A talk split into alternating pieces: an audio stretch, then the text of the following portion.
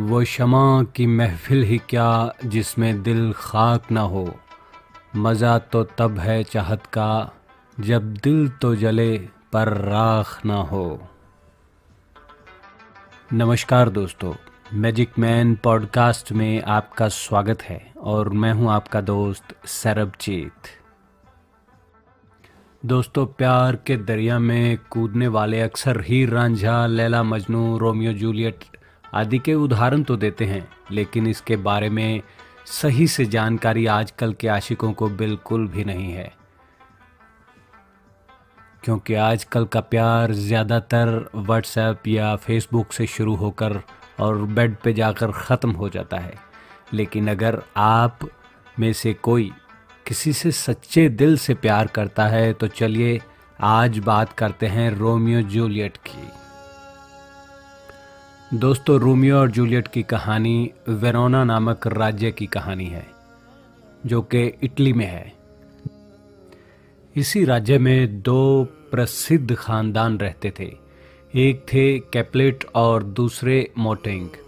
दोनों खानदान हमेशा एक दूसरे को नीचा दिखाने के लिए आपस में लड़ते रहते थे।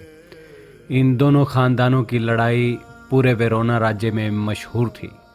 मोटेंग परिवार में एक रोमियो नाम का लड़का था, जो कि एक बार कैपलेट परिवार की पार्टी में भेष बदल कर अपने दोस्तों के साथ गया। वहाँ पर बहुत ही सुंदर सुंदर लड़कियाँ नृत्य कर रही थी। तभी रोमियो की नज़र एक बहुत ही खूबसूरत लड़की पर पड़ी, जिसे देखकर वह मंत्र मुग्ध हो गया। देखते ही, देखते वह उस लड़की की पहली नज़र में ही प्यार करने लगा। उस लड़की का नाम जूलियट था। वह भी रोमियो को देख रही थी। रोमियो अपने दोस्त से उस लड़की की तारीफ़ कर रहा था। उस लड़की के चचेरे भाई ने उसकी आवाज़ सुन ली और उसको पहचान गया कि वह मोटिंग परिवार का रोमियो है। कुछ समय बाद जब पार्टी ख़त्म हुई, तब सब लोग जाने लगे और रोमियो जूलियट के कमरे के पास छुपकर उसकी बातें सुनने लगा। जूलियट अपनी सहेलियों से रोमियो के बारे में बात कर रही थी और उसकी तारीफ़ कर रही थी। उसने यह भी बात की कि मैं उसे पसंद करने लगी हूँ, जिसे सुनकर रोमियो उसके सामने आ गया और बोला, मैं भी तुम्हें प्यार करने लगा हूँ। अचानक रोमियो को देखकर जूलियट घबरा गई और उस, उससे जाने के लिए कहा। फिर भी रोमियो वहीं खड़ा रहा और जूलियट से कहता है कि मैं तुम्हारे लिए कोई भी खतरा उठाने को तैयार हूँ। अगर तुम्हें मेरा नाम या धर्म पसंद नहीं है तो मैं उसे भी छोड़ने के लिए तैयार हूँ। दोनों एक दूसरे के साथ निभाने का वादा करते हैं और शादी के लिए राज़ी हो जाते हैं। वहाँ से निकलकर रोमियो फ्रियरलांसर से मिलने गया, जो कैपलेट और मोटिंग दोनों परिवारों के अच्छे मित्र थे। रोमियो ने अपने दिल की सारी बात उन्हें बताई और उनसे बोला कि मैं जूलियट से शादी करना चाहता हूँ। यह सुनकर फ्रियर लॉन्सेस ने सोचा कि अगर मैं इन दोनों की शादी करा देता हूँ तो दोनों परिवारों की दुश्मनी ख़त्म हो जाएगी। इसलिए उन्होंने दोनों की शादी करने का मन बना लिया। एक दिन जब रोमियो अपने दोस्त के साथ शहर में घूम रहा था, तभी उसे जूलियट का चचेरा भाई मिला और दोनों में कुछ कहा सुनी हो गई और एक दूसरे को काफ़ी अपशब्द कहने लगे। धीरे धीरे बात इतनी बढ़ गई कि दोनों में तलवारबाजी शुरू हो गई, जिसमें जूलियट के चचेरे भाई की मौत हो गई। यह खबर पूरे राज्य में फैल गई।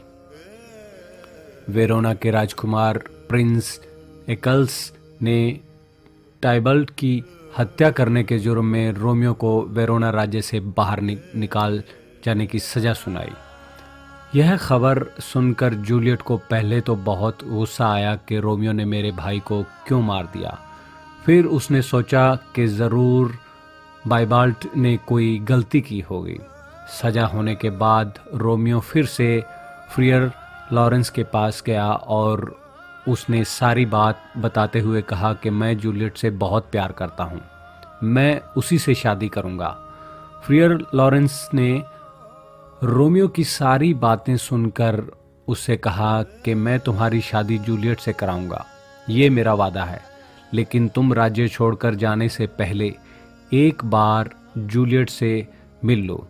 और उसको खुद के लौटने का यकीन दिला दो। रोमियो, जूलियट के पास जाता है तो दोनों में पूरी रात एक दूसरे को ढेर सारा प्यार करते हैं, लेकिन दोनों बहुत ही उदास थे, क्योंकि सुबह होते ही रोमियो को राज्य छोड़कर जाना था। अगले दिन जब रोमियो चला गया तो जूलियट के माता पिता ने उससे बताया कि उसकी शादी एक पेरिस नाम के लड़के के से करने का निश्चय किया है। जूलियट ने बाइबाल्ट की मौत का बहाना बताते हुए शादी से इनकार कर दिया। परंतु उसके माता पिता ने उस, उसकी नहीं सुनी और कहा कि पेरिस के साथ तुम्हारी शादी इसी हफ़्ते होगी। यह सुनकर जूलियट बहुत बेचैन हो गई। उसे कुछ भी समझ में नहीं आ रहा था कि वो क्या करे। बहुत परेशान होकर जूलियट भी फ्रियर लॉरेंस के पास गई और अपनी सारी बात उसे बताई। फ्रियर लॉरेंस ने जूलियट की सारी बातें सुनने के बाद उसे कहा कि तुम अपने घर जाओ और मैं तुम्हें एक दवा देता हूँ, जिसे तुम शादी के एक दिन पहले खा लेना। उसके बाद बयालीस घंटे तक तुम्हारी साँसें रुक जाएँगी। जिसके कारण तुम्हारे परिवार वाले तुम्हें राज्य के कब्रिस्तान में ले जाकर दफनाएँगे। थोड़ी देर बाद मैं और रोमियो आकर तुम्हें निकाल लेंगे।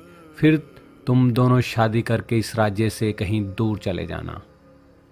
जूलियट दवा लेकर घर चली जाती है और पेरिस से शादी करने के लिए हाँ कर देती है। जब पेरिस जूलियट को लेने आने वाला था उस दिन से पहले वाली रात को ही जूलियट ने वो दवा खा ली। सुबह जब पेरिस आया तो उसने देखा कि जूलियट की मौत हो चुकी थी। इधर फ्रियर लॉरेंस ने रोमियो को लेने के लिए एक दूध भेजा था, लेकिन उसे पहुँचने से पहले ही जूलियट की मौत की खबर रोमियो तक पहुँच गई। रोमियो यह खबर सुनकर बहुत बेचैन हो गया और सोचता है कि अब मैं भी मर जाऊँगा। वह कब्रिस्तान की तरफ़ निकल पड़ता है और रास्ते में ही एक जहर की बोतल ले लेता है। कब्रिस्तान पहुंचकर वह ताबूत खोलने की कोशिश करता है, जिसे देखकर पेरिस उसे रोकता है, लेकिन वह नहीं मानता। रोमियो ताबूत खोलकर जूलियट को भी जी भर कर देखता है, उसे प्यार करता है, फिर सोचता है कि जब मेरी जूलियट ही इस दुनिया में नहीं रही तो मैं जी कर क्या करूँगा? वह जहर निकाल कर पी लेता है, जिससे वह भी मर जाता है। थोड़ी देर के बाद जब जूलियट को होश आता है तो वह देखती है कि उसका रोमियो तो मर चुका है। तभी वहाँ फ्रियर लॉरेंस भी आ जाता है। वह जूलियट को बहुत समझाने की कोशिश करता है, लेकिन जब जूलियट जहर की खाली बोतल देखती है तो वह समझ जाती है और रोमियो के होठों को चूमने लगती है। ताकि उसके होठों पर लगा जहर उसके अंदर चला जाए और वह भी मर जाए। लेकिन उसके होठों पे बहुत कम जहर था, जिसके कारण उसका असर बहुत कम हुआ। तभी जूलियट ने अपने पास रखे खंजर को निकालकर खुद को ख़त्म कर लिया। इन दोनों की मौत के बाद दोनों ख़ानदानों में अपनी दुश्मनी ख़त्म कर दी। दोनों परिवारों ने मिलकर रोमियो और जूलियट की एक बहुत बड़ी मूर्ति बनवाई। इस वजह से आजकल के रोमियो भी अपने सच्चे प्यार का एहसास दिलाने के लिए रोमियो और जूलियट की कस्में खाया करते हैं। अगर आपको कभी इटली के वेरोना शहर में जाने का मौका मिले तो रोमियो और जूलियट की वो घर आज भी आप देख सकते हैं। बहुत से लोग वहाँ रोमियो और जूलियट का घर देखने के लिए आज भी जाते हैं, जहाँ जूलियट की एक स्टैचू भी लगी हुई है। और अगर आप भी किसी से प्यार करते हैं तो रूहदारी वाला प्यार कीजिए। क्योंकि जिस्म से प्यार करना प्यार नहीं, सिर्फ़ एक ज़रूरत होती है, एक भूख होती है, जो कुछ ही टाइम बाद ख़त्म हो जाती है। दोस्तों, उम्मीद करता हूँ कि आपको रोमियो और जूलियट की ये सच्ची कहानी बहुत पसंद आई होगी। आप सुन रहे हैं मैजिक मैन पॉडकास्ट और मैं हूँ आपका दोस्त सरब दोस्तों, फिर मिलेंगे किसी नए एपिसोड और किसी नई कहानी के साथ। तब तक के लिए दीजिए इजाज़त। नमस्कार बाय बाय सायोनारा